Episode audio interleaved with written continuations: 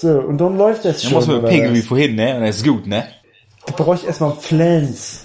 Pegel dich, Oh. pegel dich mal ein kühles Bläus rein. Ne, es ist gut, ne? So was. Ich würde mal sagen, du, äh, ich hol mal kurz Ja, den Kopfhörer ich- hier ran, ne? Und du gibst währenddessen mal ein Signal, dass wir da Signal, mal ey. richtig mit der Synchronität unserer Aufnahme rankommen, du. Hör mal, das ist ein Titan, da müsse, da müsse, das muss synchron sein. Du, das klingt nach einer guten Idee. Ich sag dir das, du. Das reißt ab. Das, das ist brutal, Junge. So, du zähl mal einen Countdown runter, wenn du schon aufnimmst. Einmal richtig laut, du. So, was soll ich hier? 10, 10, 9, 8, 7, 6, 5, 4, 3, 2 oder was? Ja, und die Eins geb ich drauf, ne? So, Läuft. Du gibst noch die 1 drauf. Aber du, Oh, das geht ganz schnell. Problem mit. Hab ich das im Ohr? Dann geht's los hier, ne? Zack, zack, du, Digga. Wurde gleich hab ich den links drin. Und nun ist gut. So, also wir merken, wir sind schon wieder entsprechend im Bullshit-Mode, ne? Aber es, Uns, Na. uns kann nix stoppen. das ist, das ist brutal. Ich sag mal, Schläbe, Schläbe, ich kein Schlotzer. Okay? da kann ich jetzt noch nicht so gut mithalten. Aber ich denke mal, das hat schon Hand und Fuß, was du da sagst. Ja. Ja, das tue ich auch denken, du. Jo, du, ich auch, ne? Ja, Ja. äh, Er, erst denke, erst denke, dann schwätze. erst denke, dann schwätze. Erst denke, dann schwätze. Das ist ein guter Tipp für unsere Podcast. Und wie ich gelernt hab, Dash, a guter Tipp. Nicht Dash Dash? ich. Dash, Nicht das, das, das, das, Dash ist ja schon das ich. Ajo, ajo, Ja, da. ajo, gell? Ja, da. Das, das ist so, ja. Das, das ist ein guter Tipp. Das ist brutal. Das ist brutal. Aber ganz brutal, du. Weißt du, dann machen wir es jetzt mal so. mal kurz Pause, ne? Und dann hören wir auf, hier mit unseren komischen Pseudodialekten hier rumzuschnacken. Und geh's an, ne? Ja, was jetzt Pause? Soll ich jetzt hier auf Pause drücken oder soll ich einfach nur die Schnauze halten? Hast du, glaube ich, auch schon genug. So. Ja, gut. Dann sagen wir mal, herzlich willkommen zu Enough Talk. Ja, Gott zum Gruße. Bei Enough Talk. Da sind wir wieder. Wir haben eine etwas längere Sendepause, obwohl wir vorher auch nicht die regelmäßigsten waren. Aber wie angekündigt, der Herr ist ja in südliche Gefilde gezogen und treibt, treibt sich jetzt regelmäßig im Süden rum, anstatt auf seiner Couch zu sitzen und Filme zu gucken. Und das Hannover Film Game zu regulieren. Ja, das muss ich jetzt sowieso schon alleine regulieren. Das finde ich Nee, auch schon sehr nee. schade, aber dafür ist im Süden jetzt äh, geballte, geballte Kraft auf zwei Reifen unterwegs und sorgt für je Knatter in den Straßen, ne? Exakt die richtige Formulierung, würde ich sagen. Jetzt, jetzt, jetzt, wo du sogar Harley-Fahrer schon aushilfsweise bist, machst du richtig Lärm, ne? da richtig Druck, du. Aber die Dinger sind voll leise. Also, das äh, stimmt auch nicht. Das ist ohne Scheiß, kurzer Exkurs. Das das schlimmste Motorraderlebnis, das ich jemals hatte in meinem Leben. Spricht ja nicht so für die Harley. Unfassbar. Das Ding ist, wir haben das als Dauertestmotorrad in der Redaktion, ne? Und diese Dauertestmotorräder, die kann halt jeder so fahren, ne? Die stehen halt so mehr oder weniger zur freien Verfügung. Und die Kiste steht immer rum, keiner will die fahren so. Das ist mit Abstand das teuerste Motorrad, das bei uns steht. 25.000 Euro. Also ich habe ja nicht so viel Ahnung von Motorradpreisen, aber das ist, glaube ich, schon Das ist- kostspielig, oder? Das ist arg teuer, ja. Das ist äh, absolutes High-End-Preissegment für Motorräder. Und ähm, die ganzen Billo-Karren und so und die ganzen normalen und so, die sind halt immer in Gebrauch, aber die Harley steht immer rum, keiner will sie mitnehmen. Und weißt du, warum ich sie nicht mitnehme? Ja, sag an. Weil ich keinen Parkplatz bei mir finde dafür. Für ein Motorrad? Das ist doch absurd. Ja, Naja, Gut, dann haben wir jetzt dazu. schon mal unsere äh, Hörer, die hoffentlich noch da sind, ähm, über deine neue Lebensrealität äh, in äh, einer Stadt im Süden der Republik aufgeklärt. Realität. Rea Realität. Das choppen wir noch zusammen nachher, Mhm. dann klingt es noch mehr Gangster. Gangster. Aber das hat eigentlich nichts mit dem Thema zu tun. was wir, was wir heute, wir haben, wir haben einen lustigen Abend hinter uns. ja. Wenn wir schon mit deinen Motorradanekdoten abschweifen, dann kommen wir jetzt über Abschweifungen und weitere Abschweifungen zum eigentlichen naja, Thema. wahrscheinlich sind, äh, ist ein signifikanter Teil unserer Hörerschaft auch äh, Hardcore Harley Davidson äh, Biker Typ so, ne? Ja klar, Das ist ja, also, also, ich äh, meine, es ist ja bekannt, dass so Film-Nerd-Podcasts und so Harley Davidson Kutten Lederfransen Träger Schläger äh, ja eigentlich total die überlappenden Gesellschaftsschichten sind. das überschneidet sich ganz klar. Das ist Also- du, du, da ist quasi das eine wie das andere, ne? Das ist das eine wie das andere. Und weißt du, was auch das eine wie das andere war? Nee. Der Stream, der eben über deinen Laptop geflimmert ist Oh, und der, der war- Stream, der hier über meinen Fernseher geflimmert ist. Ich sag dir, Weißt du- das war total synchron, du. Ja, aber das wäre fast äußerst asynchron geworden, ne? Wir können das ja mal kurz erzählen, wie das hier gelaufen ist. Wir haben uns gedacht, jetzt Ja. wo wir einige hundert Kilometer äh, räumliche Distanz haben, versuchen, 550, um genau zu sein. Oh, das ist schon eine ganze Menge, Ja. versuchen wir trotzdem das Konzept, äh, was wir eigentlich so gefunden hatten, beizubehalten, nämlich gemeinsam einen Film zu gucken und Mhm. danach gemeinsam über den Film zu sprechen. Also haben wir versucht, aus verschiedenen Quellen äh, diesen, diesen Film anzumachen. Ich über einen Betonung, Chromecast Betonung auf versucht. ja, Betonung auf Versuch. Das war sehr abenteuerlich und wenn man mitgeschnitten hätte, was wir dabei so geredet haben, wäre das Hätte, eigentlich hätte man schon. eigentlich auch schon wieder einen, einen enough talk-würdigen Einstieg gehabt. Ja, das wäre auf jeden Fall sehr schön gewesen.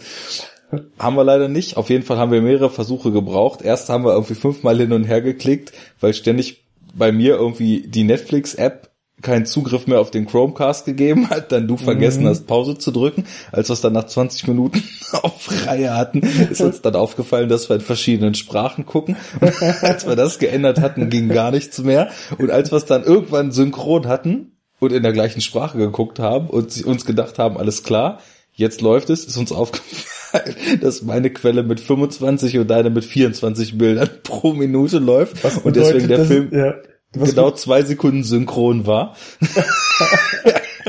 naja. Und da war sie wieder, ne? Die Asynchronität. Das war äußerst asynchron, ne? Ja, aber wir haben es geschafft. Und jetzt haben wir ein Sozialdrama von 2010 mit der großartigen Jennifer Lawrence in der Hauptrolle namens Winter's Bone gesehen. Ja. Ja. Du kanntest den Film überhaupt nicht, ne? Ich, äh, ja doch, ich habe ja The Hunger Games geguckt. Ja. Also, weißt Also eigentlich weißt, wusste, also eigentlich kannte ich ihn schon. okay. Also du weißt jetzt, was hinter den Kulissen im District 12 passiert ist. Ja. Nur, dass man es nicht gesehen hat, sondern dass Winter's Bone das Naja, Prequel also zu Hunger Games war. Ich wollte gerade sagen, also eigentlich ist das ja Teil Null der Saga. Ja. Ne? Also so könnte man es ja eigentlich sagen. Ähm, Ja, es, es passt sogar sehr gut. Der Vater ist weg, nur noch die Mutter ist da, ne? Ja. Die, die erholt sich dann aus ihrem katatonischen Zustand nach und nach. Die Schwester wächst heran und dann kommt bald das Casting. Kommt noch der Krieg in den nächsten Jahren und dann ja, ja. sind wir da angekommen, wo. Also wir brauchen ja eigentlich nur losgehen. noch so einen Verbindungsfilm. Ja. Und der heißt dann nicht The Hunger Games, sondern The Winter Games. Winter's Bone, Winter Games, Hunger Games. Wenn dann allerdings der Hunger Bone kommt hinterher, wird es schwierig. Oder explizit, das weiß ich nicht genau, wie man das dann deuten soll. Naja gut, äh, also aber tatsächlich, also war jetzt schon eine Mini, eine Mini-Exposition der Filmhandlung, äh, gibt es erstaunliche Parallelen, zumindest so, äh, wenn man die ersten, äh, ja, mehr als Minuten sind es ja schon, also wenn man so die, die, die ersten Handlungsstränge bei The Hunger Games halt irgendwie zumindest äh, in Betracht zieht. Ne, weil, wie du schon sagst, irgendwie, also sie lebt halt in scheiß Verhältnissen, ist halt Ja. voll am Arsch irgendwie, ist auf sich alleine gestellt, kann sich, die Eltern sind irgendwie weg oder kommen nicht klar. Sie muss sich um Kinder kümmern und sie lebt halt diesen typischen ähm, äh, täglichen Überlebensalbtraum und ist halt eigentlich so total frustriert und hat überhaupt keine Lust mehr in ihrem Leben. Und äh, das kann ja Jennifer Lawrence sehr gut vermitteln. Und im Grunde genommen ist das halt genauso wie bei den Hunger Games, ne? bevor die Hunger Ja, ich, Games ich anfangen. fand es auch schon echt amüsant, als uns dann aufgefallen ist, es ist schon irgendwie krass, dass wir hier gerade einen Film gucken, der also ganz offensichtlich und ganz ernsthaft darauf angelegt ist, so eine Seite oder eine unschöne Seite von Amerika und eine sehr harte Realität, in der manche Leute so leben müssen, zu zeigen. Und dass unsere Analogie, die wir darin finden, eigentlich eine total äh, erdachte Dystopie in der Zukunft ist, die man aber scheinbar ja in der Form, wenn man an die richtigen Orte fährt, auch heutzutage schon findet. Ne? Ja. Also Nur, dass es halt nicht die Games dann im Nachhinein gibt, so richtig, ne? Nee, das, das ist Aber- dann ja eher so ein äh, familieninternes Game, was da gespielt wird. Kurz, ne? Also es sollte ja eigentlich bekannt sein, aber wir, besprech, wir besprechen natürlich hier wieder alles in Hülle und Fülle, also Spoiler und so ein Scheiß. Spoilern. Nackenspoiler, Heckspoiler, Da wird ordentlich gespoilert. alles. Pommes-Thekenmäßig wird gespoilert. Wie sind wir eigentlich auf diesen Scheiß haben? Ich habe damit angefangen vorhin, ne? Du hast angefangen mit dem hanseatischen Akzent. Und dabei komme ich nicht mehr aus dem Norden, du. Naja, also, no, also ich sag mal hier, das ist eine Frage der Perspektive, ne? Also von, wenn ich hier unten weg bist, ne, da bist du total aus dem Norden. Da bist du quasi kurz vom Nordpol. Ja, ähm, kurze Frage. Du heilst übrigens doller als vorhin im Soundcheck. Ist das so? Ja. Äh, also ich habe jetzt nicht äh, den Raum gewechselt. Er ist auch nicht mysteriös größer geworden oder kleiner. Steht das Mic jetzt vielleicht 20 und nicht mehr 18 Zentimeter vor deinem Mund? Ich habe jetzt echt ekelhafte Assoziationen. ähm, nee, also ich weiß nicht. Warte, ich kann es mal, ich platziere es mal ein bisschen um. Ändert sich irgendwas? Ja, Besser, schlechter? besser. Ja gut. Ich hab's Wesentlich besser. Gut, dann lassen wir das so. Das machen wir so. Gut, ich merke schon, wir sind außer Übung. Anderthalb Monate kein Podcast. Wir müssen mal auf Linie kommen hier. Ne? Ja. ja, da muss man ein bisschen äh, hier Tinte auf dem Füller. Gut, dann legen wir mal los. Warum haben wir Winterspawn geguckt? Klare Sache, René gewöhnt sich gerade an seinen neuen Job. Wir haben nicht viel Zeit. Wir wollten einen Film gucken, der kurz ist. ganz, ganz einfaches Kriterium. Und der ist doch logisch, dass man dann zwangsweise bei Wintersbone landet.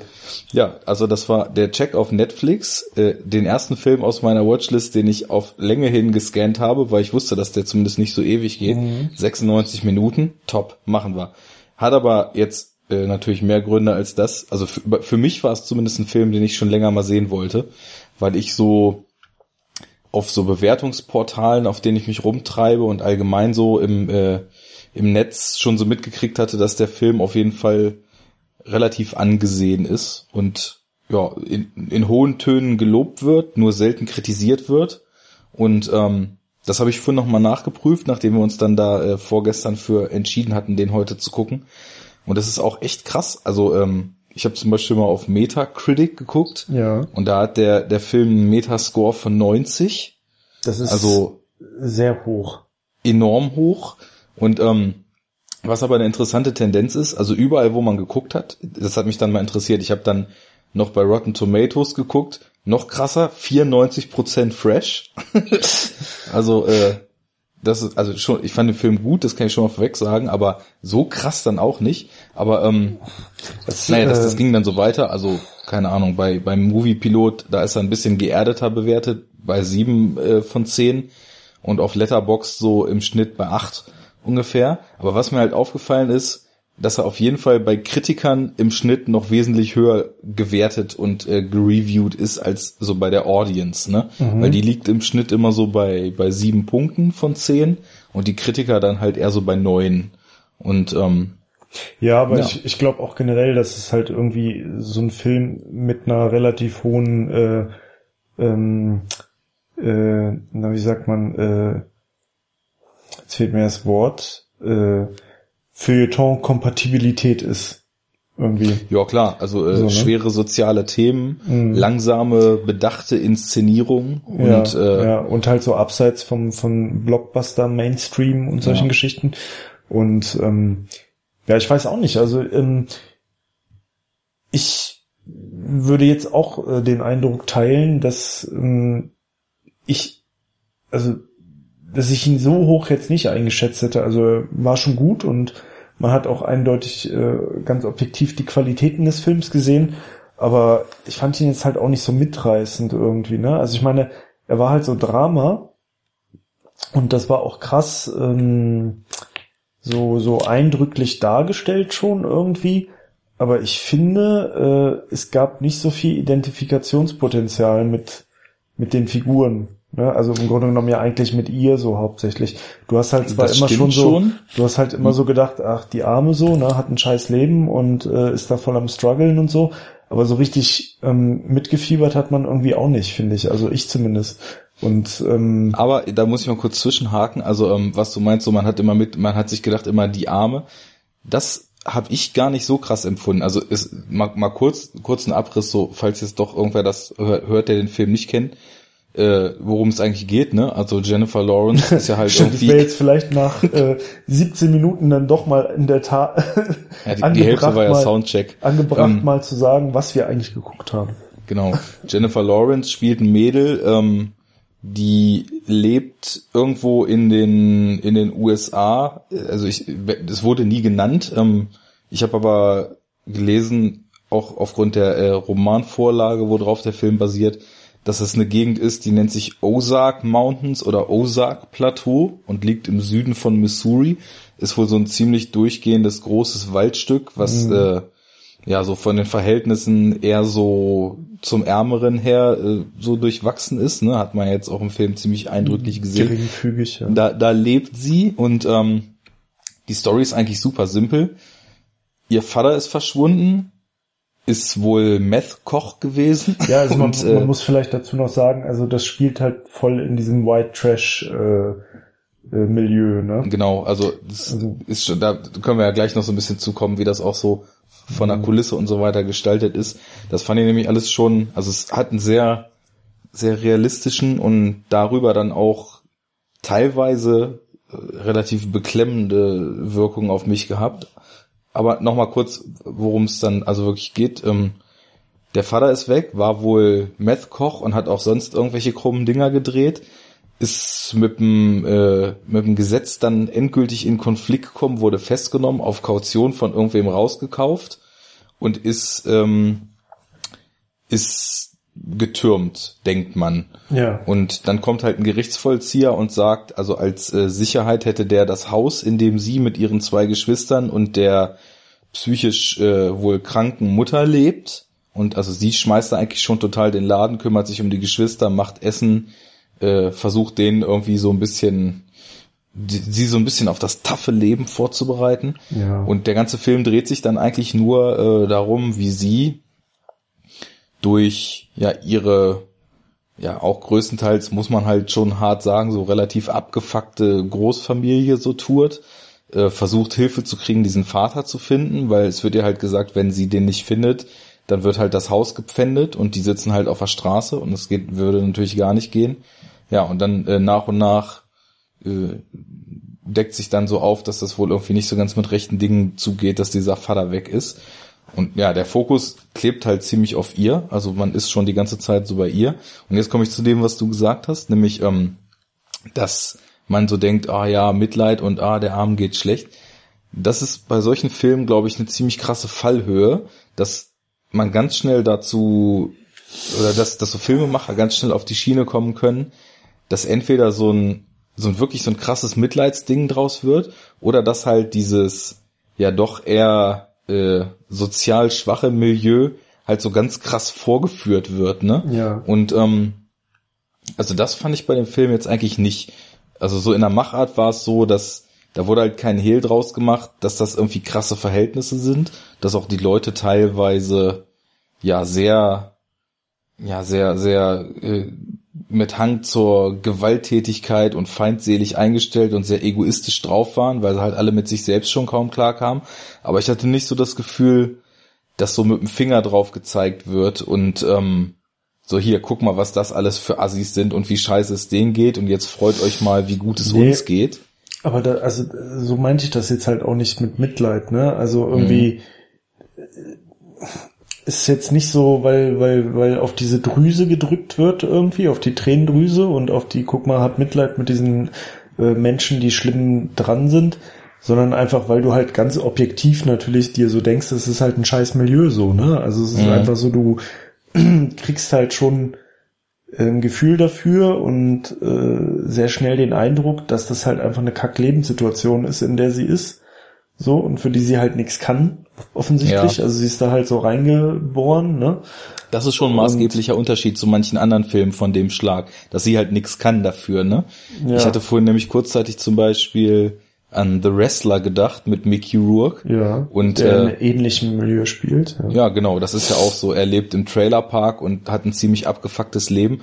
Aber der Film ist ja ganz anders angelegt. Da hat man ja die ganze Zeit das Gefühl, dass er eigentlich nur gegen sich selbst kämpft, weil er sich selbst das immer wieder verbaut alles, ne? Ja. Und das wäre ja hier dann jetzt nicht so, wie du schon sagst. Also Ja, Äh, eben. Ne? Also ähm, äh, sie hat ja auch nicht ihr Leben versaut oder irgendwie so, wie zum Beispiel dann wahrscheinlich relativ viele von den älteren Leuten, die, die sie umgeben. Ne? Also Ja. sie ist noch zu jung dafür sozusagen, um schon irgendwas äh, richtig falsch gemacht zu haben.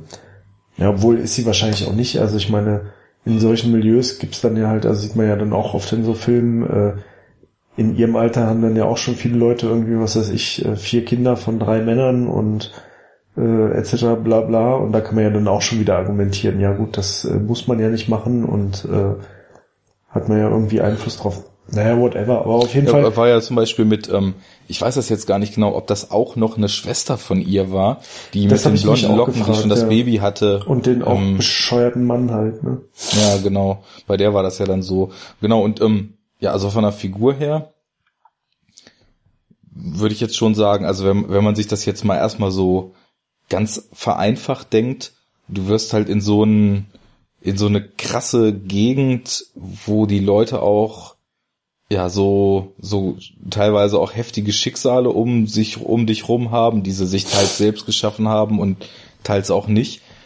Ganz blöd gesagt gibt's ja erstmal irgendwie zwei Möglichkeiten. Also entweder du wirst von diesem Umfeld total aufgesaugt und bist halt mit 16 auch schon am Meth ziehen oder hast schon x Ja. Kinder und hast halt äh, geheiratet und es geht dir aber auch nicht besser und frisst es da irgendwie so vegetativ vor dich hin. Oder du versuchst Oder- halt da rauszukommen, ne? Ja, genau. Oder, oder du, du oder, oder willst zumindest auch jetzt gar nicht mal darauf angelegt, da so wegzukommen, aber sie war ja so ein Mensch, der ja so den taffen Weg irgendwie gewählt hat, weil sie halt gemerkt hat, wenn sie selber die Sachen nicht anpackt, dann kommt halt gar nichts dabei rum und dann kümmert sich keiner mehr um ihre kleinen Geschwister und so weiter. Also sie, es wirkte ja so, ich meine, sie war ja 17 jetzt da in dem Film und als ob sie eigentlich auch gar keine Kindheit gehabt haben kann, weil wenn man hört, dass der Vater irgendwie eine Meth-Küche hatte und die Mutter seit Jahren Tabletten nimmt, aber einfach nur apathisch in der Ecke sitzt, so, dann kann man sich ja davon aus, ausgehen, dass sie die Geschwister bestimmt auch schon seit sie noch recht klein war und die gerade geboren waren, so pflegen musste. Ne? Ja, und ja. insofern ähm, ist das ist das schon so ein bisschen, wenn man sich so, wenn man diese Welt so reflektiert, dann war sie halt schon eine, eine sehr starke Figur eigentlich, ne, die aber dann auch trotzdem fast an ihrem Umfeld gescheitert wäre, obwohl sie sich halt gar nicht hat gehen lassen, ne? Also es war schon so ganz ganz gut geschrieben, fand ich eigentlich.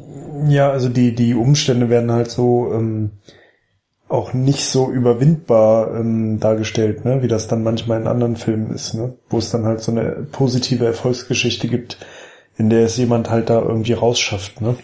Ja. Ja, das wäre ja so die, der, der klassische Heldenweg aus dem Hollywood-Film Ja, halt, ne? Aber ähm, das, das war ganz interessant. Also ich, es wird ja unheimlich viel erstmal so über diese, über diese sozialen Zustände so nur, nur bildlich auch erzählt. Ne? Also sie, es geht ja recht schnell los, dass die, sie so von, von äh, Haus zu Haus immer wieder äh, tingelt und halt versucht, so Hilfe zu bekommen. Und gerade so die Bilder dazwischen erzählen halt so eine ganz krasse Geschichte darüber, wie sie da eigentlich lebt, finde ich. Weil ich hatte mir da vorhin irgendwann so gedacht, krass, das sind so diese Zustände, wo du das Gefühl hast, jeder Vorgarten sieht wie so ein Schrottplatz aus, ne? Ja. Und zwei, zwei Umschnitte später ist er dann halt wirklich durch so einen Schrottplatz, wo so, wo so zerwrackte Autos und so weiter gelagert waren, äh, durchgelatscht, um da zum nächsten zu kommen, die da wirklich dann so im, im Schrottplatz gewohnt haben mit ihrem kleinen Haus noch. Und ähm, das hat schon ziemlich heftig so eine Tristesse transportiert, ne? Ja. Ja, also und, ich schon. und halt auch vor allem so Ausweglosigkeit finde ich halt irgendwie. Ja. Ähm, obwohl es ist halt eigentlich auch komisch, weil ähm, also ich sag mal diese Gegend da war jetzt zum Beispiel so so so landschaftlich per se gar nicht so unattraktiv, ne? Also Nee. es ist ja dann schon so diese diese riesigen Waldgebiete in den USA. Ähm, das hat ja schon auch irgendwie was, ne? Aber es ist halt so total äh, ja, also es wird dann da eher so, so unwirtlich dargestellt, so. Genau, das habe ich mir vorhin auch noch gedacht. Da gab es immer wieder zwischendurch, waren so kurze Sequenzen, wo so dieser recht beklemmende Score so lief und dann so zwei, drei Landschaftsaufnahmen eingestreut waren, um so Szenen voneinander abzutrennen. Und das, das waren eigentlich total schöne Landschaften, aber genau wie du sagst, das, das wurde dann halt mit krass grauem Himmel und auch mit so entsättigten Farbfiltern, so dass man durch diese Landschaft, die eigentlich in einem anderen Licht dargestellt, auch so ganz wörtlich, sage ich jetzt mal, total schön sein könnte, dass sie aber trotzdem eher so ein so was Depressives ausgelöst hat, ne? Und Auswegslosigkeit hast du ja eben auch schon irgendwie gesagt. Du hast auch das Gefühl gehabt, dadurch, dass dann bei diesen, also ich weiß nicht, ob du jetzt so dich erinnern kannst, welche Shots ich meine. Das waren so zwei, drei, ja noch nicht ganz totalen außer Luft, sondern so so in die Ferne, ne? So aus, aus so einer leichten Vogelperspektive Mhm. gefilmte Einstellung. Mhm. Und äh, da war dann aber auch dadurch, dass es so trist wirkte und dann in alle Richtungen dieser Wald auch so ewig weiterging, fand ich so, dass, dass diese Bilder dann eher so vermittelt haben, selbst wenn du jetzt losrennst, um dem Ganzen zu entfliehen, Es gibt- hört es halt gibt überhaupt nicht Ende, auf. Ne? ne? Genau, Es das, es ja. geht immer weiter. Ich hatte ja auch gelesen, dass dieser Wald oder diese, dieser Ozark-Gürtel da, dass das so abfällig teilweise als der Meth-Gürtel der USA bezeichnet wird, ne? Ja. Naja. Also das, also die Bildsprache hat schon viel, viel so beigetragen. Ich habe mich so ein bisschen gefragt, ähm, ich glaube, also das wäre, glaube ich, für mich so ein Film, der hat mich jetzt zeitweise ja auf so eine una- unangenehme Art irgendwie schon so gepackt. Aber ich glaube, das wäre auch so ein Film gewesen, wenn ich da ganz alleine gewesen wäre und man nicht zwischendurch nochmal gequatscht hätte oder über irgendwas kurz geredet hätte, dann hätte der wahrscheinlich seine Wirkung irgendwie doch noch ein bisschen besser äh, entfalten können, weil das dann so, man ist da irgendwie auch so in diese Monotonie so reingekommen, in der sie sich auch so befunden hat. Ja. Ähm, also ich weiß, ja, ja, ich überlege gerade, ob ich, ob ich diesen Eindruck halt teilen würde, ne? Okay. Aber, aber ich weiß es ehrlich gesagt nicht so, weil ich fand den, also ich muss zugeben, ich fand den halt streckenweise halt auch so ein bisschen langatmig. Mhm. Ne?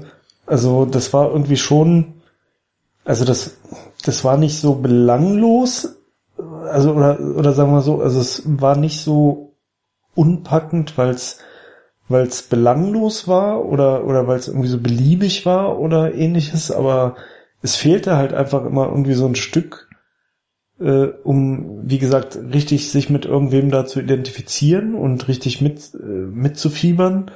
Und ähm, dann waren halt gerade auch diese diese sehr schönen und äh, also teilweise echt so skurril schönen Aufnahmen und Bilder zwischendurch und so halt auch eher so so längend ne also Mhm. und und es war halt auch so es war halt so absehbar ne also ich meine sie rennt halt auch von sie rennt halt da von einem komischen halb Inzestverwandten zum nächsten und ähm, es läuft halt jedes Mal gleich so, ne? Und jedes Mal kriegt sie fast aufs Maul und später bekommt sie wirklich aufs Maul.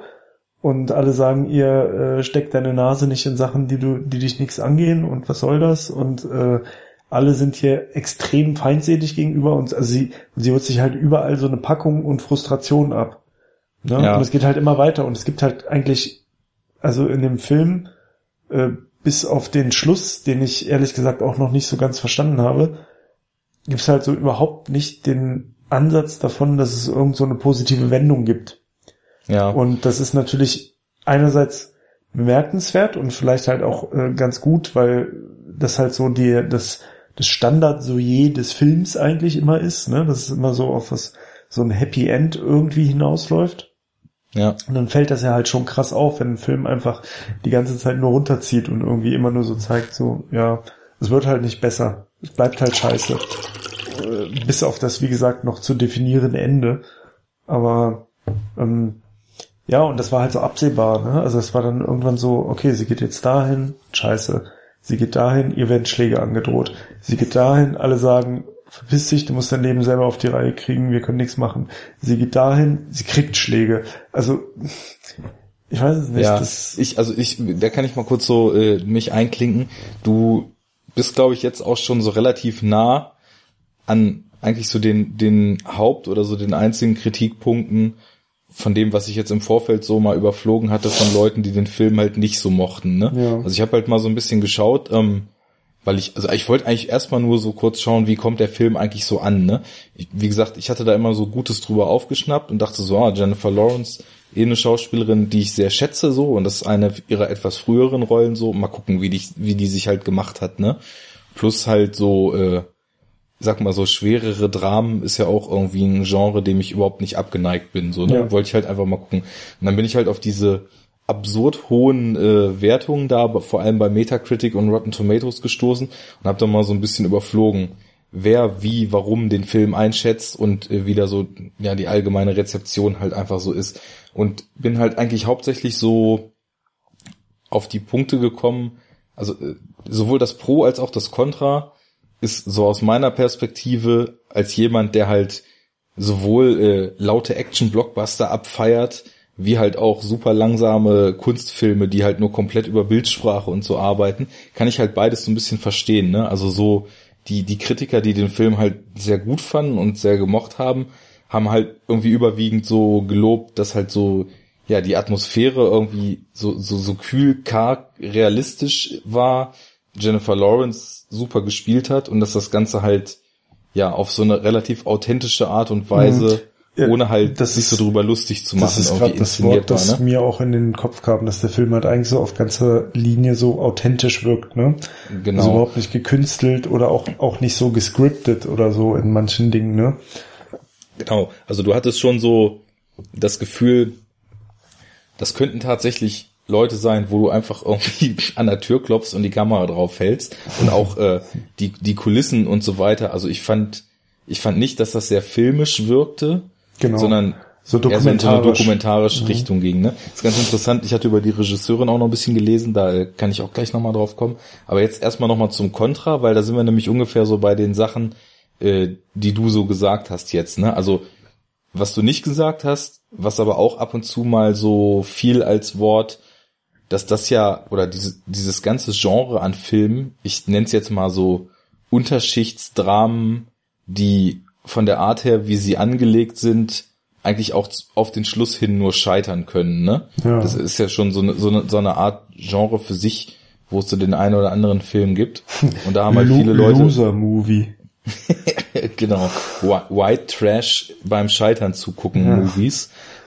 Das, das, da war halt oft so die Sprache davon, also das Wort Armutsporno fiel da halt öfter, ne? Aha. So, ja, ja. Äh, so nach dem Motto, nur dazu da, um sich selbst halt besser zu fühlen, so, ja, und dass, dass das halt so reißerisch ausgeschlachtet worden wäre.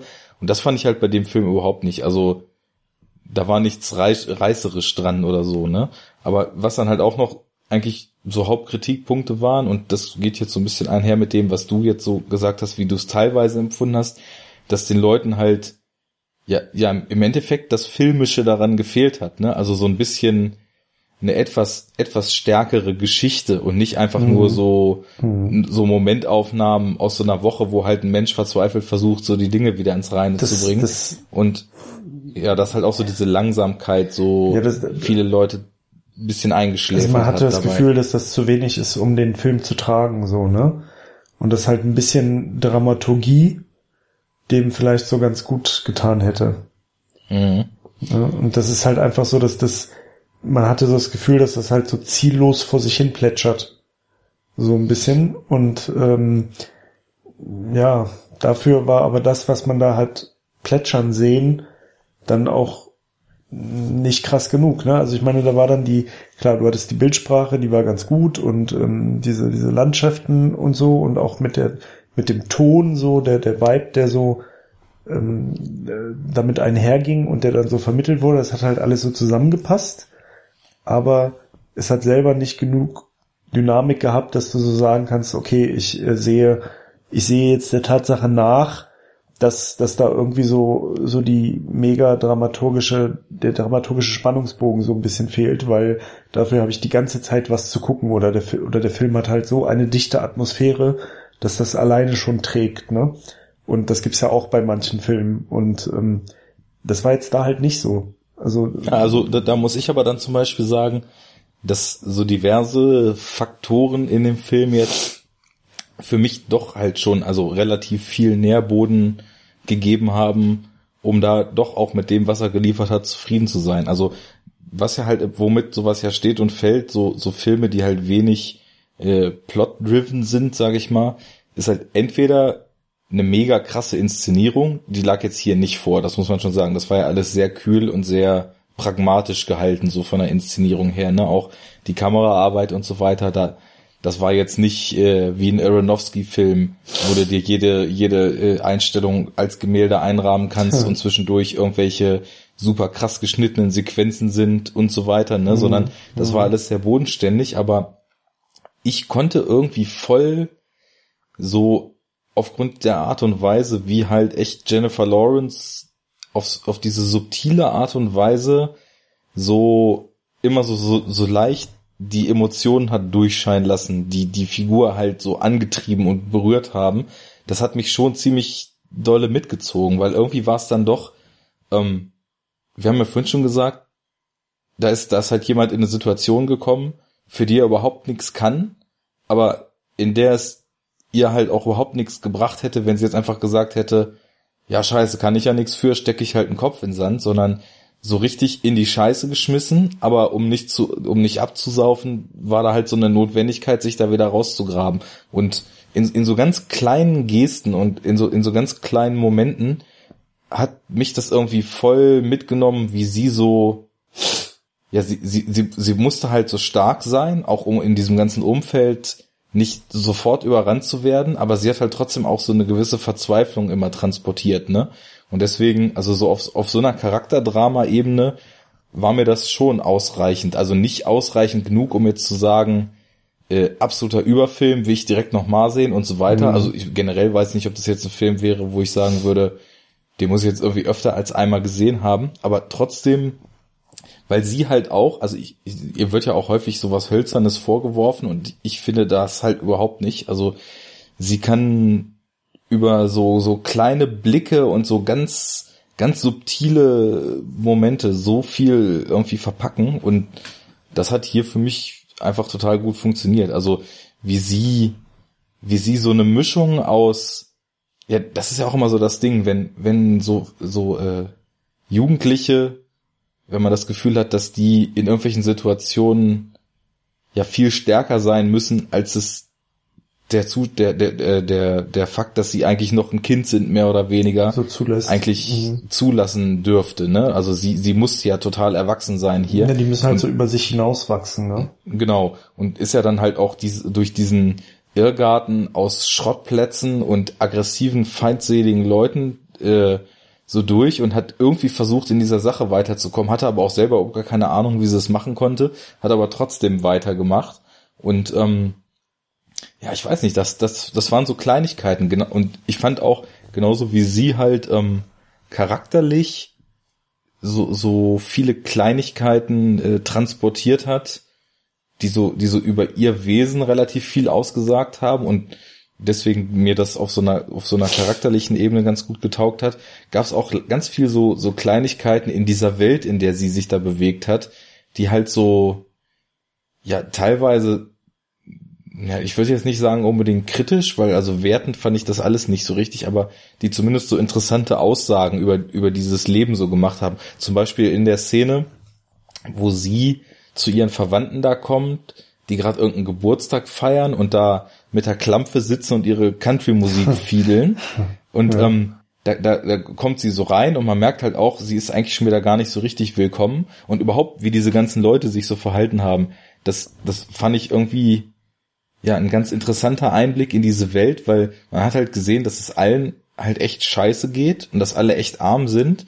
Und ähm, ich glaube, da gibt es dann auch so zwei Möglichkeiten. Also entweder man entwickelt so eine Solidarität oder man entwickelt so eine Ellenbogengesellschaft, weil halt jeder so wenig hat, dass er dem anderen eigentlich nichts mehr gönnt, weil er selber nicht klarkommt. Und das Gefühl das, hatte ich halt bei diesen war, ganzen Leuten. Das war ne? da, ne? Der Fall. Ja, ja. Dass so, dass die Zustände halt so scheiße sind, dass den Leuten halt auch so ein bisschen so die, die, die Menschlichkeit, Menschlichkeit, ausgetrieben ja. wird, ne?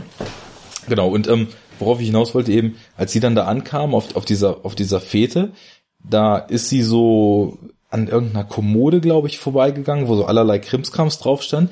Und da war so gar nicht demonstrativ in Szene gesetzt, sondern so beiläufig war dann ein Foto drauf von äh, einem jungen Mann in so einer Armeeuniform, ne? Ja. Und da habe ich noch gedacht, ja krass, also jetzt jetzt kriegt man halt mal so einen auf Realismus äh, angelegten Einblick. Ich sag jetzt mal in in so ein in, in das andere Amerika, in, so in das Amerika unter der Oberfläche, wo die Leute halt in irgendwelchen Schabracken hausen und Müll im Vorgarten haben und nicht wissen, wie sie ihr Essen auf den Teller kriegen sollen. Und deswegen jagen gehen müssen. Genau, deswegen, deswegen äh, sich Eichhörnchen äh, jagen gehen und das auch als Kind schon, schon beigebracht kriegen. So nach dem Motto, ne? Und ähm, ob halt, und man fragt sich ja immer so, wo kriegt eigentlich so eine, so eine krass große und äh, von, von einer äh, von der Soldatenzahl riesige Armee wie die USA, wo kriegen die eigentlich in so aufgeklärten Zeiten wie heutzutage so viel Leute Nachschub her, ne? an Soldaten her, ne? Ja. Und deswegen, das, das war zum Beispiel so ein, also sowas ist ja auch bewusst entschieden, dass man da so ein Foto halt hinstellt in der Kulisse, ne? Das war so ein ganz schönes Statement, so weil und es wurde ja später sogar noch aufgegriffen, dass sie sich ja auch sogar freiwillig zur Army melden wollte, weil man halt 40.000 Dollar Prämie kriegt, wenn man da eine gewisse Grundzeit sich verpflichtet und das dann auch durchhält, ne?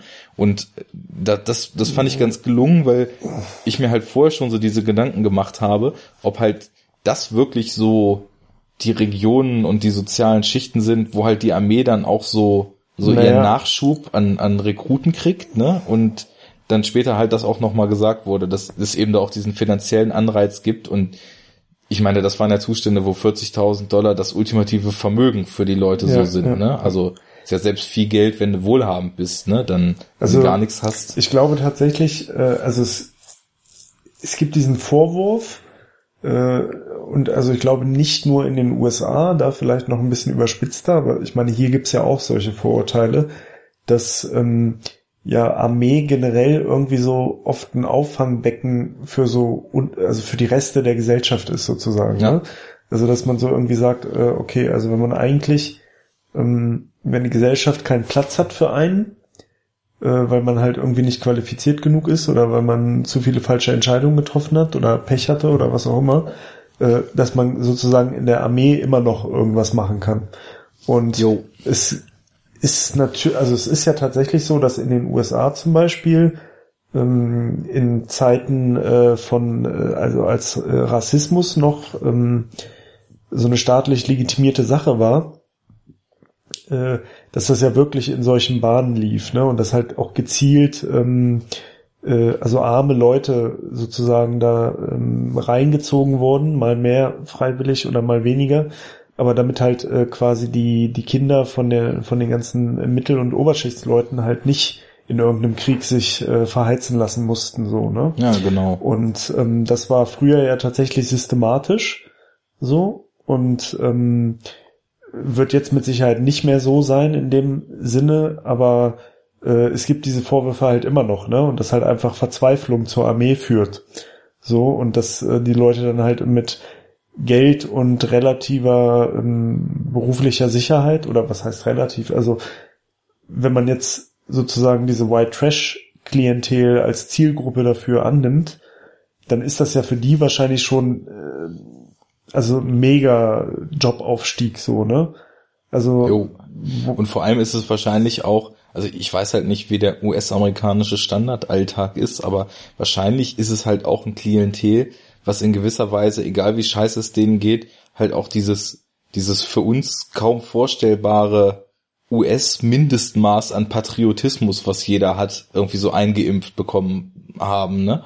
Also, ja, also ich glaube ich ja auch nicht gerade, genau. dass diese, diese ähm, Redneck äh, komisch, also diese, diese Klientel da irgendwo mitten in, im Nirgendwo da in Zentralamerika, ähm, äh, ja auch, sind ja auch bekannt dafür, ne, dass da halt so, dass die halt so krass patriotisch irgendwie sind. Ja. Und ähm, das wird auch mit Sicherheit, also, na, das ist ja auch wieder so eine Sache. Also Patriotismus und Nationalismus äh, korrelieren ja auch gewissermaßen negativ oft mit äh, so äh, Bildungsgrad und Qualifikationsgrad und so, ne? Mhm. Also äh, jetzt natürlich Wobei nicht, ich nicht in letzter pauschal, Zeit häufig so das Gefühl habe, also man denkt ja eigentlich, ähm, intelligente, denkende Menschen müssten diesen ganzen Mist hinter sich lassen. nee, so Und ist das, natürlich äh, nicht, sonst gibt's ja auch Da wird man ja gerade auch so in den letzten Monaten leider Ja, ja. des Öfteren Ja. eines Besseren belehrt. ja, ja, natürlich. Ähm, Oder eines Schlechteren belehrt, sagen wir mal lieber so. Das ist ja doch schon ja.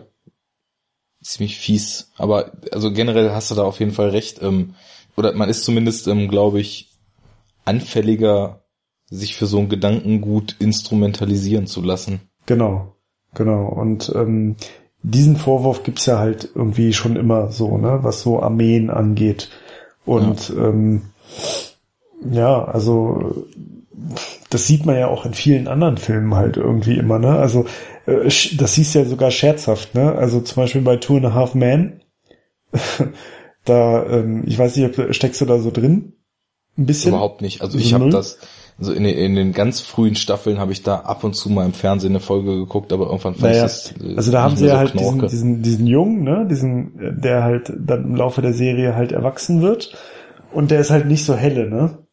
Also der ist so ganz gewieft und ist so bauernschlau, ist aber halt so nicht sehr gebildet und sehr faul und Ja, den kenne ich zum Beispiel nur noch als kleinen, pausbäckigen Jungen. genau, und der wird dann Also- aber, der ist halt am Ende der Serie halt dann auch so Anfang 20 irgendwie, ne? Ah. Und ähm, naja, und dann ist den beiden halt irgendwie so klar, okay, aus dem wird jetzt kein äh, Atomphysiker so. Und, und dann äh, drohen sie ihm immer, als er noch klein ist, ne? wenn sie irgendwas von ihm wollen und wenn er nicht spurt, dann sagen sie immer, naja, gut, dann äh, schicken wir dich halt auf die Militärschule im Sommer. Ja. Und dann ist er halt immer so, dann spurt er immer so total und sagt immer so, nein, nein, auf gar keinen Fall und so, ne? Und da wird dann ja auch schon so indirekt irgendwie immer vermittelt, ja, okay, also so, wenn du beim Militär landest, dann hast du irgendwie verloren eigentlich, ne? Oder nur so verzweifelte Menschen oder ganz dumme Menschen landen beim Militär. ja. Und Scheint ja zu wirken dann bei ihm. ja, und äh, ich meine, das wird ja auch oft in so popkulturellen Erzeugnissen irgendwie so wiedergespiegelt, ne? Und da jetzt halt dann halt auch, ich meine, sie saß da so und auch dieses Szenario, wie dieser Recruiter vom, vom, von der Armee dann da, ich weiß ja nicht, wo das war, das war wahrscheinlich in irgendeiner Schule oder in so einem Rathaus oder whatever. Also das ist ja auch in den USA total üblich, dass die, äh, das Militär halt in Schulen geht und Werbung macht und so, ne? Ja, ja. Also so, Das war ja vorhin auch so. Also Ja. es gab ja auch am Anfang schon diese Szene, wo die da in dieser Turnhalle mit ihren Gewehren irgendwie Parade gelaufen sind Ja, oder wie ja. das auch immer heißt. Oder Parier gestanden haben. Und sie ist ja dann später auch, als sie sich dann, das wollte ich fast einschreiben, heißt das En Enlisting einschreiben? ja, Enroll oder? Enlist, ne? Ja. Also als sie da zumindest sich oder freiwillig melden wollte, verpflichten, genau.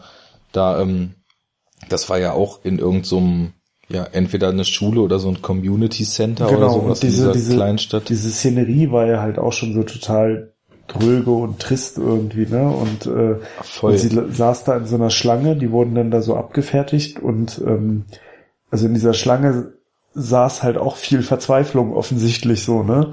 Also da, da, da saß jetzt nicht so die äh, ähm, die Elite von morgen oder die die die aufstrebende ähm, neue Generation so, ne? Die Zukunft der Gesellschaft so. Aber ich, ich weiß auch gar nicht, wie das in den USA beim Militär ist. Also hier ist es ja zum Beispiel so, du kannst dich, wenn du dich da entsprechend lang verpflichten lässt und kannst ja auch über einen Bund studieren Ja, ja. und Äh, ganz krasse Laufbahnen anstreben.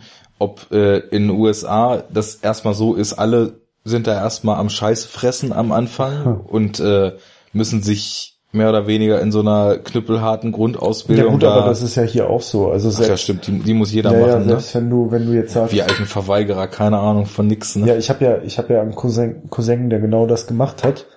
Der ist, Ach so, ähm, mhm. der ist Offizier bei der Bundeswehr und der hat bei der Bundeswehr studiert und äh, Ja. hat sich halt für zwölf Jahre verpflichten lassen. Aber da musst du halt ganz genau, äh, also ganz normal Grundwehrdienst wie jeder andere halt auch machen, so, ne? Ja. Ja, und ich würde jetzt einfach mal schätzen, dass es in den USA wahrscheinlich auch ähnlich ist, so, ne, dass du da halt irgendwie, also, aber da sind natürlich noch ganz andere Sachen, die eine Rolle spielen, weil, also ich glaube schon, dass, also das sieht man ja nun auch an dieser, an diesem Milieu in den USA, in dem das spielt. Also der, der, die mögliche Fallhöhe ist ja viel größer als bei uns trotz allem noch so. Ja, ja ne? klar, also das ist ja Und allein schon so, jetzt mal ganz blöd gesagt, auch wenn es dir hier äh, mit Arbeitslosengeld 2 nicht geil geht, gemessen daran, was das Leben mittlerweile so kostet, du wirst halt immer aufgefangen. Genau. Und das gibt's halt Genau. da nicht. Und, die sind äh, halt wirklich deswegen, so total am Bodensatz der Gesellschaft. Und da ist es natürlich, glaube ich, auch nochmal eine ganz andere Attraktivität. Also wenn man dann halt auch noch so diese amerikaspezifischen Sozialsystemgegebenheiten bedenkt, so ja, also wenn du halt zur Armee gehst, ist halt zum Beispiel einfach schon mal sichergestellt, dass du irgendwie regelmäßig zu einem Arzt gehen kannst und sowas, ne? Dass Ja. du halt medizinische Behandlung bekommst. So, und Ja. das ist ja in Amerika wirklich ein, ähm, ein Luxusgut, einfach, ne? Also was ja, ja, halt klar, auch einfach für können sich ja viele auch einfach nicht genau, leisten. was halt ne? auch für viele normale Menschen oder sage ich jetzt mal so so durchschnittlich verdienende Menschen und so ja auch schon eine krasse Investition ist, weil es halt einfach nichts ist, was staatlich gesichert ist. Und ähm, alleine das ist ja schon irgendwie dann so eine ganz andere ähm, hat ja so eine ganz andere Anziehungskraft, ne? Weil das ist jetzt hier ja zum Beispiel nicht so. Ne? Du, du, du sagst ja jetzt nicht so, ach, naja, ich bin verzweifelt, ich weiß nicht, was ich machen soll, ich finde keinen keinen Job, gehe ich halt zur Bundeswehr, da ähm, werde ich wenigstens nicht an der Lungenentzündung sterben, weil ich mir die Behandlung nicht leisten kann. So, ja, das, weißt du? das äh, oder genau oder das, oder muss mir Also, irgendwie oder muss warten, bis meine Zähne abfaulen und rausfallen, weil weil ich nicht zum Zahnarzt gehen kann. Ähm, und da ist das ja so teilweise. ja klar, Ja. da fehlt halt äh, einfach sowas wie eine Grundsicherung, ne? Genau. die es die es halt hier also auch in so einem umfassenderen Sinne gibt. Ja. Naja, und ähm, darüber hinaus, jetzt, jetzt wollte ich dich eben gerade nicht unterbrechen. Ich hatte aber irgendwas auf der Zunge und rätsel jetzt gerade, was es war. Hm. Ach so, genau. Ähm, diese Fallhöhe, die man dann da halt hat und äh, hier eben nicht und die Verhältnisse, in denen das so resultiert, da frage ich mich dann halt immer, wenn ich Filme sehe, wo die zumindest teilweise so in diese Richtung gehen, weil wir das ja halt überhaupt nicht kennen hier, ne? Inwiefern, also ich, ich weiß dann immer nicht so genau, ob ich mir erlauben soll, dass so wie es da gezeigt ist, also in der Art, wie man halt einen Film glaubt, ne? Also man ist sich ja natürlich immer schon bewusst, dass äh, zu, zu erzählerischen Zwecken auch vieles sich einfach so hingebogen wird, wie man es gerade braucht. Aber jetzt mal einfach so generell, ob das in etwa ein realistisches Bild ist, weil ich könnte mir das halt auch wirklich vorstellen. Ich habe es ja auch vorhin schon äh, noch, bevor wir aufgenommen haben, erzählt. Zum Beispiel in einem Film wie Killing Them Softly. Hast du den gesehen mit Brad Pitt? Oh, ich weiß es nicht genau. Ich glaube nicht. Nee, also Also sehr, sehr stranger Film, der auch ja auf so eine ganz äh, subversive Art, finde ich, so den American Dream äh, untergräbt, weil er halt so dieses dieses ganze System vom vom Tellerwäscher zum Millionär halt total ad absurdum führt und äh, so so diesen Aufstieg und ähm, diese, diese Mechanismen, so dieses Kapitalismus, ne, leiste genug, dann verdienst du genug Mhm, und so nach dem Motto, überträgt er halt so aufs Gangstermilieu, ne? Ja. Und äh, Brad Pitt ist halt so ein Auftragskiller, Ray Liotta spielt auch mit, ist irgendwie so ein Typ, der so ja so illegale Kartenspiele und Pokerrunden und sowas organisiert. Gambler. Und, ja, genau, so, so ein Master Gambler. Und äh, ja, dann, dann kontrastiert er halt immer wieder so Politiker reden. Also es wurde halt schon zur Obama-Zeit gedreht, ähm, ist ein paar Jahre erst alt der Film. Und ähm, kontrastiert dann immer so Obama-Reden, der halt so von Pride of the Nation und äh, wie, wie, wie viel er für Amerika machen will und wie die Arbeitslosenzahlen sich entwickelt haben und dass alles gut wird und so weiter. Kontrastiert er dann halt sowohl inhaltlich wie auch äh, visuell mit so einer völlig runtergekommenen, völlig gescheiterten Ästhetik, ne? Und da gibt es halt auch so so äh, Kamerafahrten, wo die Kamera einfach so durch amerikanische Vorstädte, die halt wie so verfallene Geisterstädte aussehen fährt, ne? Und ich weiß jetzt nicht mehr konkret, in welcher Stadt das gespielt hat. Ich glaube Chicago, ich weiß es aber nicht mehr genau. Und da oben so an den Seen, die Städte sind ja auch wirklich völlig am Ende, Detroit vor allem, ne? Und da hast du das Gefühl, das sieht da aus.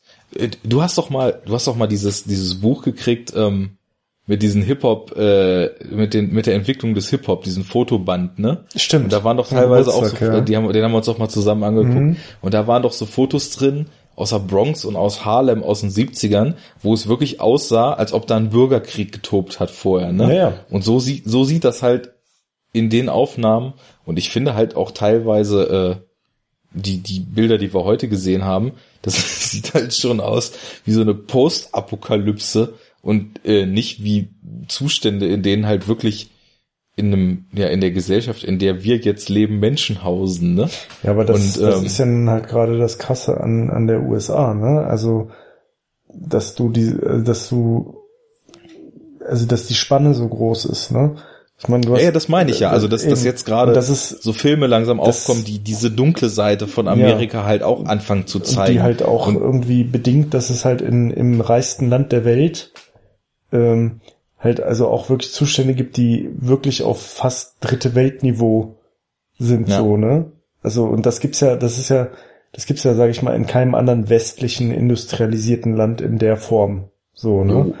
Oh. Äh, wirklich brennende äh, Autowracks und äh, postapokalyptisch anmutende Ruinengegenden, wo irgendwie Leute ohne ohne medizinische Versorgung, ohne gar nichts äh, irgendwie so vor sich hin schimmeln.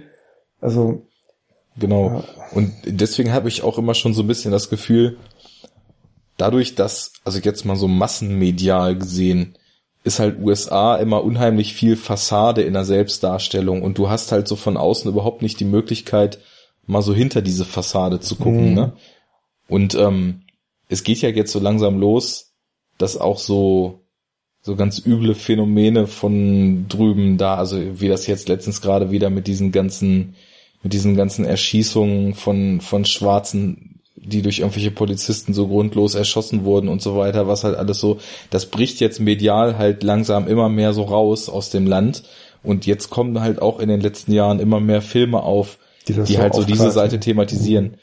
Und da, da habe ich dann so das Gefühl, das, es wurde so lange nicht getan. Also ich kenne natürlich nicht jeden Film, den es gibt, ist natürlich klar, aber so- also so zumindest in, in meinem äh, Radius an, an Dingen, die ich da so wahrgenommen habe, ist das so lange nicht zu mir vorgedrungen, dass ich jetzt schon das Gefühl habe, allein schon dadurch, dass es solche Filme gibt, sind die auch schon system- und gesellschaftskritisch, einfach dadurch, dass sie das zeigen. Und das, das muss, muss dann halt noch nicht mal sonderlich äh, kritisch hinterfragt werden, weil einfach der Ist-Zustand schon ausreicht, um so eine schreiende Anklage zu sein. Mhm, Ne? Mhm. ich weiß nicht, also mir fiel da jetzt halt dieser Killing Them Softly noch ein. Letztens habe ich auch einen Film gesehen, der war jetzt, der lief in Deutschland vor zwei, drei Monaten erst im Kino, in USA, aber schon eine ganze Weile draußen auf Netflix.com habe ich den gesehen. Da konnte man den schon gucken, obwohl er hier halt noch nicht mal gestartet war. Blue Ruin, weiß nicht, ob du was von gehört hast, ist eigentlich, ähm, ist eigentlich ein Rache-Thriller, aber spielt halt auch ja, so in so einem Milieu von Leuten, die das System so völlig abgehängt hat da, ne? Also es geht los mit einem Typen, der halt in seinem Auto lebt, weil er halt, nachdem seine Eltern umgebracht wurden, überhaupt nicht mehr klarkam und ja, das System aber halt auch keinerlei Rettungsanker für ihn bereitgehalten hat, sondern er dann halt einfach so abgestürzt ist, wie er war. Und ja, der rächt sich dann an den Leuten, die seinen Vater umgebracht haben. Und die sind halt also wirklich genau die Marke, wie wir sie jetzt in dem Film hier auch erlebt haben später. Ja. Nur anders gezeichnet. Und ich glaube, da der direkte Vergleich, da habe ich das Gefühl, dass jetzt in dem Winter Swan, den wir heute geguckt haben, das ein bisschen gelungener ist. Also die waren halt, am Ende ging das ja auch noch völlig ab und da hast du dann auch gemerkt, dass das ganz schön krasse Psychos sind, mit denen sie da zu tun hat. Und trotzdem hatte ich nicht das Gefühl, dass das so over the top war, dass es aus diesem eigentlich relativ geerdeten Film dann krass rausgefallen ist. Es war halt super, super mies gegen Ende. So diese Szene mit der, mit der, mit dem Vater dann, den sie da gefunden haben, ne? Aber, und also halt auch schon vorher, wo ihre Verwandtschaft sie da irgendwie erstmal übelst verprügelt hat und dann so beraten hat, ob sie sie jetzt da killen sollen Aber oder ob sie mal, wieder das, gehen ich habe das, ich hab das alles immer nicht so ganz verstanden irgendwie. Also, ähm, äh, wieso waren die Verwandten so mad auf sie? Also, was, was hat sie falsch gemacht? Weil sie quasi, Ne, es- weil die Verwandten ja- selber irgendwie verwickelt waren nee, also- in den Tod von dem Vater? Oder?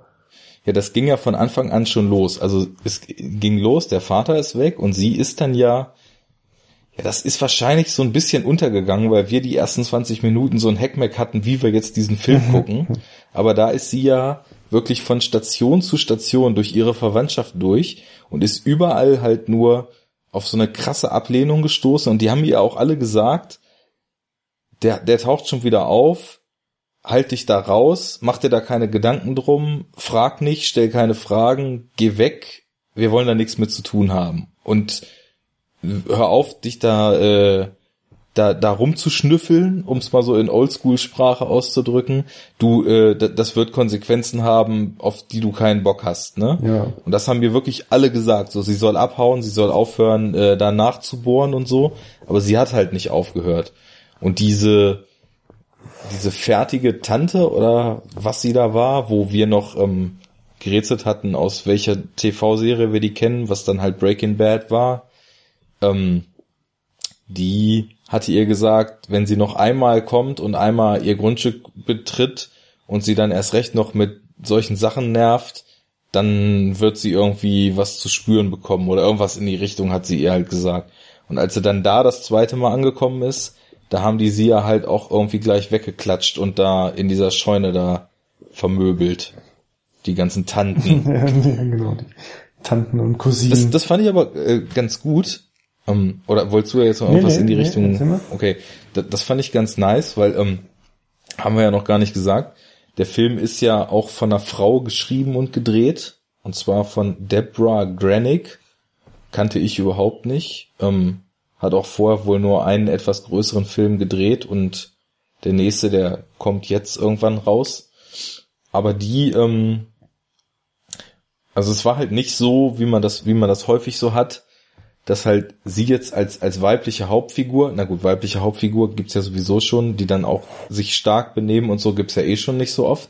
Aber normalerweise hat man so das Gefühl, dass die immer gegen so einen diabolischen Kreis an Männern ankämpfen müssen. ja. Und hier war es halt so, Dass auch mal dass einfach wurde, alle um sie rum dass- äquivalent scheiße Dass waren. es Ne? geschlechterübergreifend ist, ne? Dass auch die Frauen Genau. Ärsche sind. Genau. Ja. Das, ich habe mich nämlich so ein bisschen gefragt, weil ähm, ich hatte gelesen, die äh, Deborah Granick hat wohl zum einen was ganz Interessantes, weil wir uns ja vorhin auch schon ähm, schon äh, das Wort dokumentarisch fiel. Die hat wohl irgendwie Geschichte des Dokumentarfilms studiert und war dann äh, schon in den 80er Jahren, die also ist jetzt irgendwie um die 50 die Regisseurin und war in den 80ern dann wohl irgendwie Teil einer feministischen Medienbewegung, die irgendwie über die Rolle der Frau in Film und TV-Serien und so weiter sich stark gemacht hat, dass da sich was ändern soll. Und da habe ich mich so ein bisschen gefragt, zum einen, inwiefern vielleicht so von der Perspektive oder vom, vom Umgang mit so Geschlechterklischees in dem Film ein bisschen was anders ist, als man das so kennt.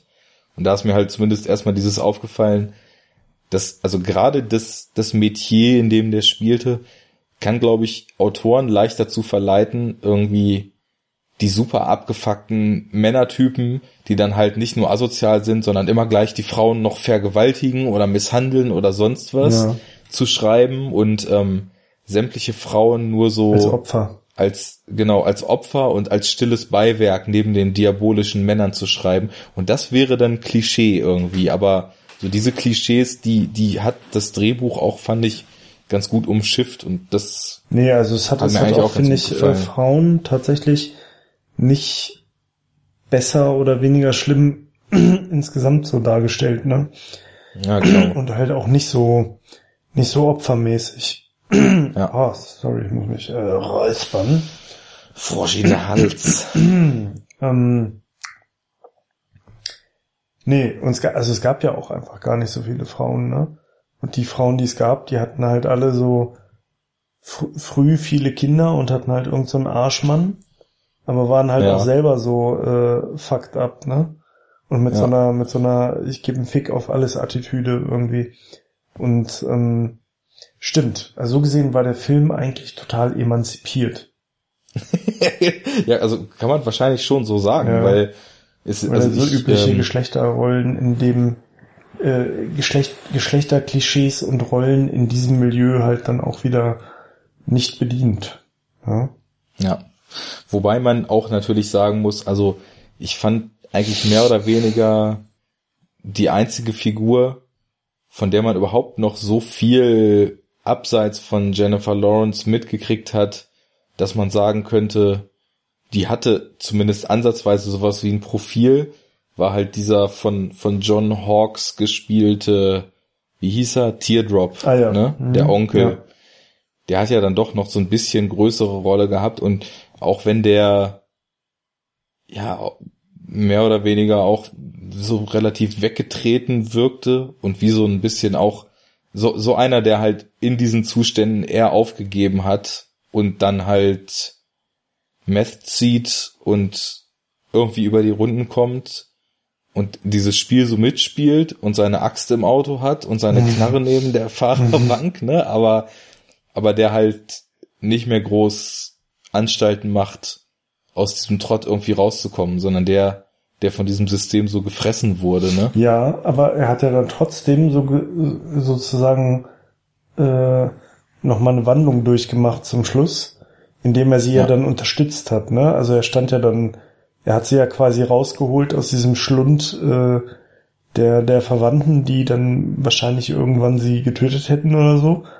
Ähm, und hat dann halt die Verantwortung für sie übernommen und hat ja dann mit den bescheidenen Mitteln, die er hatte, sozusagen äh, sie unterstützt.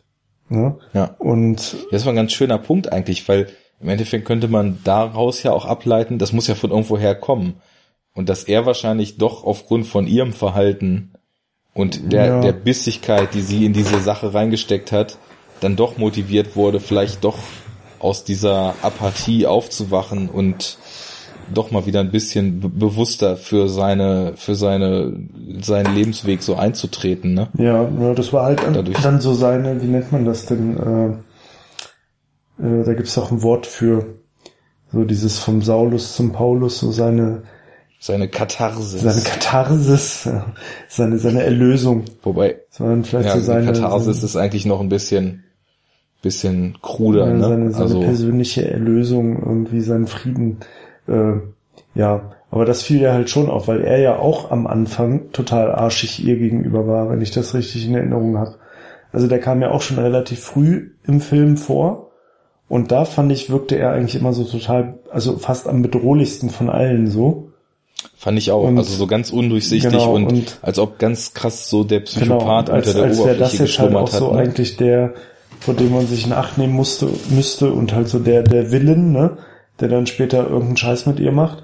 Und genau das wurde ja aufgebrochen. Und er hat dann ja halt irgendwie dann doch sie unterstützt und sich zu ihr bekannt.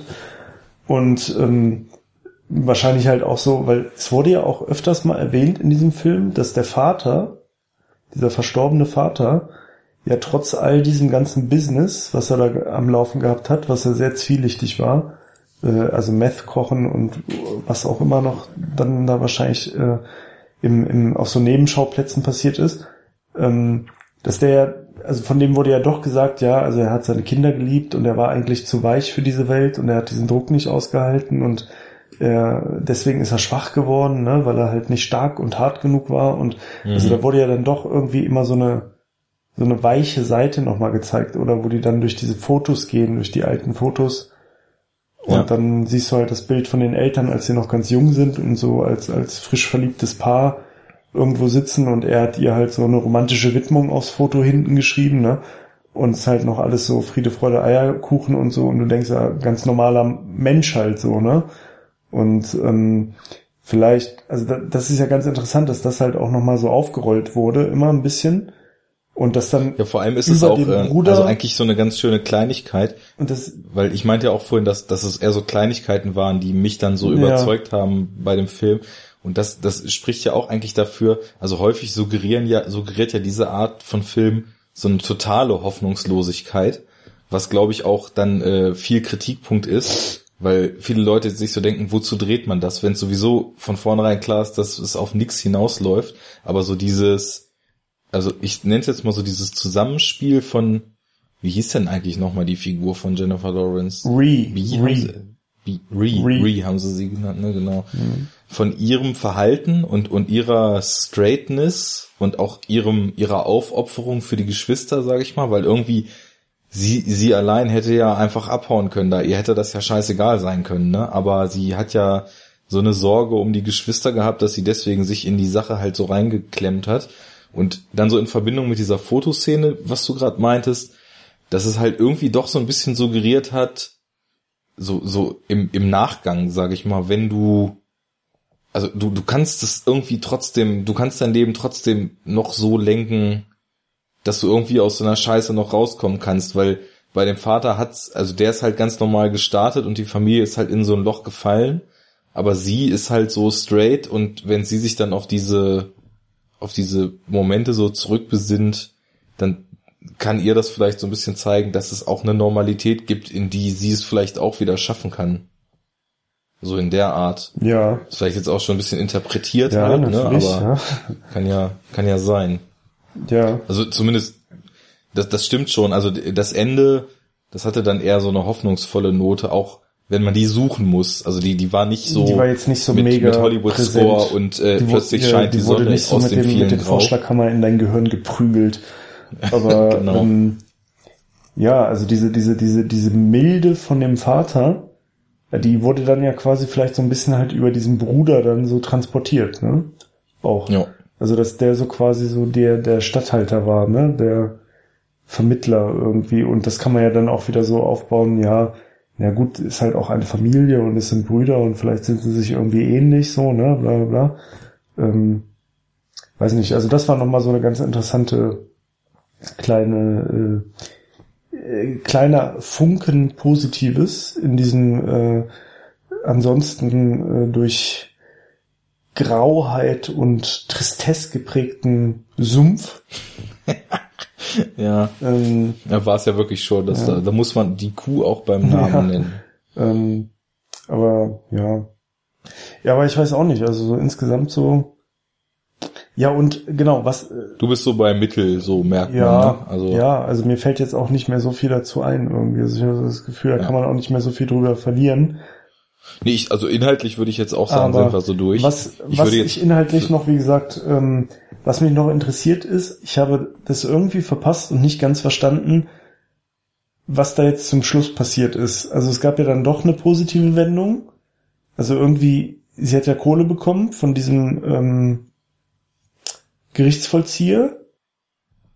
Ja, das war ja, das war ja die Kaution, die da hinterlegt war. Der kam ja vor, also wenn ich das richtig verstanden habe, der kam ja vorher schon an und hat gesagt, es, es stand plötzlich irgendwer auf der Matte und hat Kohle auf den Tisch gelegt.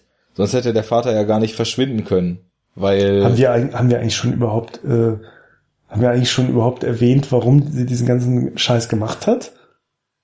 So richtig? ja, ja, das habe ich vorhin Ja, erzählt, ne? dass äh, dass das Ah Haus ja, sonst okay, gefändet gut, worden gut, wäre. Ja. Gut, das äh, wäre aber auch, äh, wir wären nicht enough talk, wenn wir auch wichtige Plotpoints erst nach anderthalb Stunden nennen würden. Ne? Aber ähm, nee, der, also da, da wurde die Kaution bezahlt und ich nehme jetzt mal an, also dass es wahrscheinlich, dass irgendwie diese Familie, weil er hat ja angefangen auszupacken, was mit diesem mit diesem Drogenbusiness geht und so und die ganze Großfamilie steckte da ja irgendwie mit drin, dass die wahrscheinlich zusammengeschmissen haben für diese Kaution, um ihn da rauszuholen und gleich platt zu machen.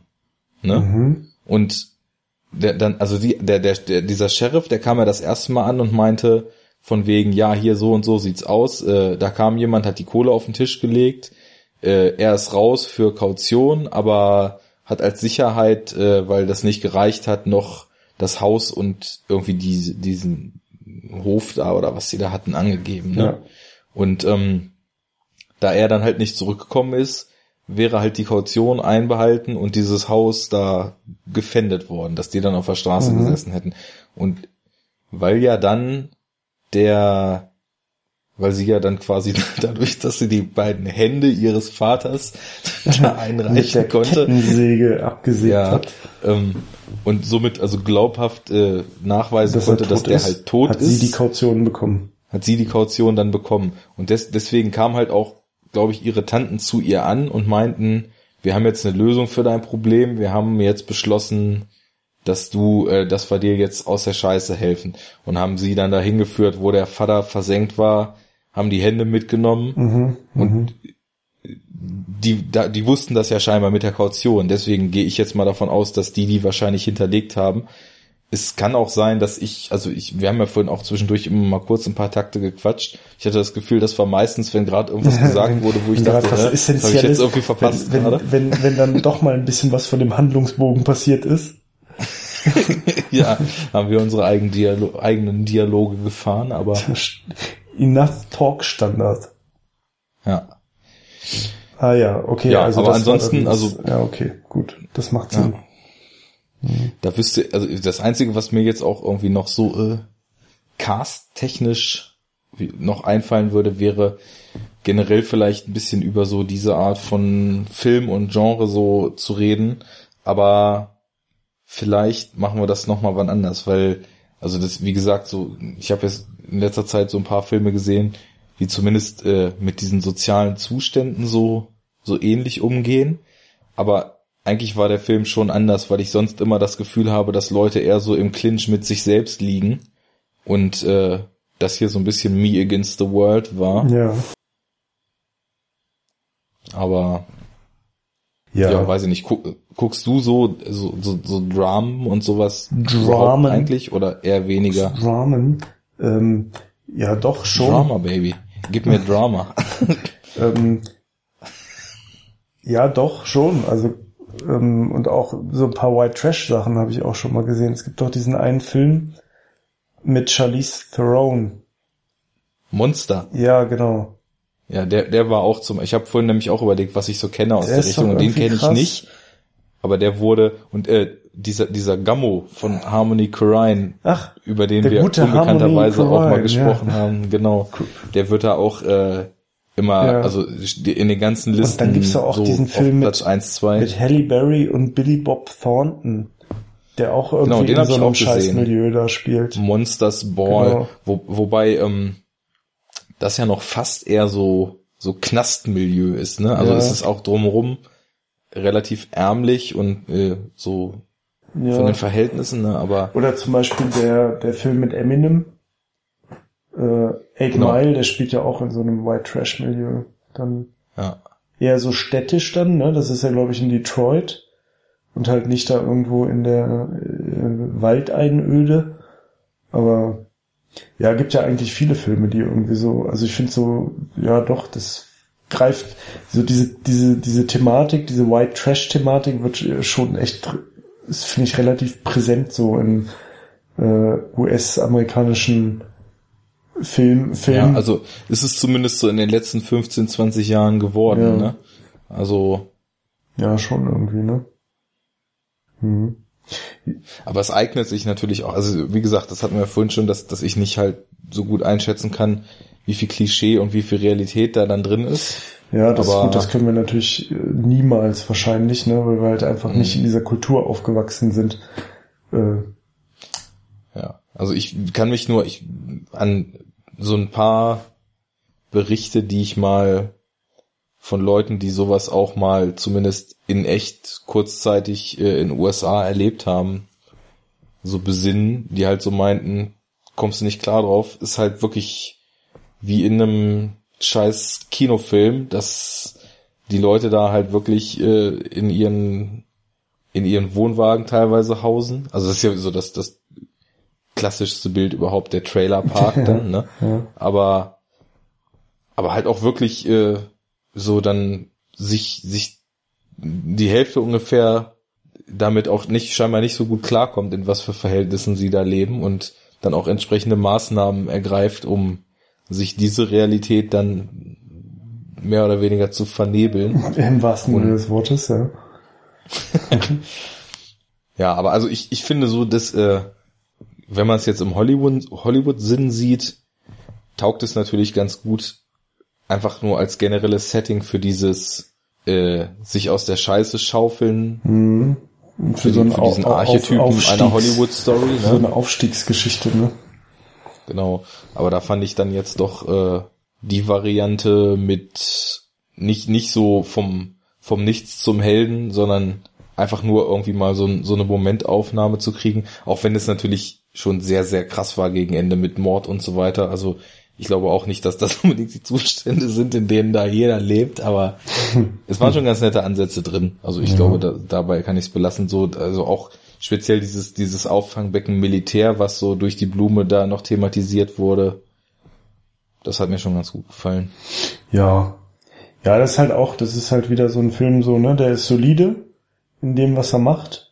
Irgendwie, aber ist halt auch nix, was, was dir irgendwie die Birne wegbläst, so, ne? Jo, also ich habe noch gesehen, dass zum Beispiel diese coole Filmseite dissolve.com, die auch so einen ganz interessanten Podcast haben, dass die den Film sogar in der Liste drin hatten, die besten 50 Filme der zehner Jahre bis jetzt. Ja. Und also da waren sonst, äh, ich hatte mir das noch gespeichert, das können wir auch nochmal verlinken so im Eintrag äh, zur Sendung. Da waren also wirklich ein Haufen Sachen bei, die ich auch so auf, auf Bewertungsportalen wirklich mit neun von zehn oder zehn von zehn bewertet habe. Nur halt diesen Film Und, nicht. Ja, also den, ich, weiß nicht, ich, wie gesagt, ich, ich fand ihn auf jeden Fall nicht schlecht und äh, ja, also man macht man also macht keinen Fehler, wenn man ihn guckt, ne? Also es ist jo. so, äh, es ist kein aber, kein Verlust, den zu gucken, aber ja. ja, weiß nicht, also mich mich hat er nicht gepackt, so. Jo, da, so, so können wir doch verbleiben. Jo, dat. Jo, dat. Jo, dat dann war's das zu Winter's Bone. Dann können wir noch, was eigentlich natürlich, wenn wir nicht für so viel Schwachsinn geredet hätten, am Anfang ganz gut gewesen wäre, äh, nochmal so ein bisschen ins Internet rausschreien. Irgendwer hatte noch geflattert für eine der letzten Sendungen. Vielen ja, Dank. Schön. Und äh, dann haben wir ja auch relativ zackig die letzten zwei nacheinander aufgenommen und haben bei dieser Liebster Award Geschichte gar nicht mehr so richtig äh, vielen Dank gesagt dafür, dass ja davor mit den Guardians und generell auch irgendwie mordsmäßig Feedback noch abging auf der Seite. Also wenn ich jetzt ich teilweise so durch Doctor Who. Ja, Doctor Who und äh, Marvel Grundsatzdiskussionen und seitenweise Texte zu Snowpiercer, mhm. ne? Also äh, die entsprechenden Kandidaten wissen schon, wer gemeint ist. Und ähm, ja, das ist natürlich top. Also wenn man so durchscrollt und noch ein super jungen Podcast hat und dann auf seinem Blog irgendwie sieht, erster Eintrag irgendwie 18 Antworten, nächster Eintrag 26 Antworten und so weiter. Das macht schon Spaß. Das macht und, äh, Freude, ja. Ja, und deswegen sage ich nur, also wer, äh, wer das jetzt äh, gerade entdeckt hat, was wir hier tun, und nach einer Stunde 20 oder was das ist, auch immer noch zuhört. Was ja für, also was ja für unsere Verhältnisse eigentlich äh, also es ist ja am wahrscheinlichsten, dass er jetzt noch zuhört, als wenn er sich irgendeinen anderen Podcast von uns anhört. ja, das scheint ja, das scheint ja hier definitiv jetzt der kürzeste Enough Talk Podcast von allen bisher zu sein. Ja, bei den Guardians haben wir auch nicht unbedingt viel auf Uhr gekriegt. Da waren wir auch ein bisschen ratlos. Aber da haben wir doch auch zwei Stunden voll gemacht, oder? Nee, nee, nee. nee. Das waren auch nur 1,35 oder ah, so. Okay. Oder? Wir haben, haben wir doch noch zwei voll gemacht. Ich weiß, ist auch egal.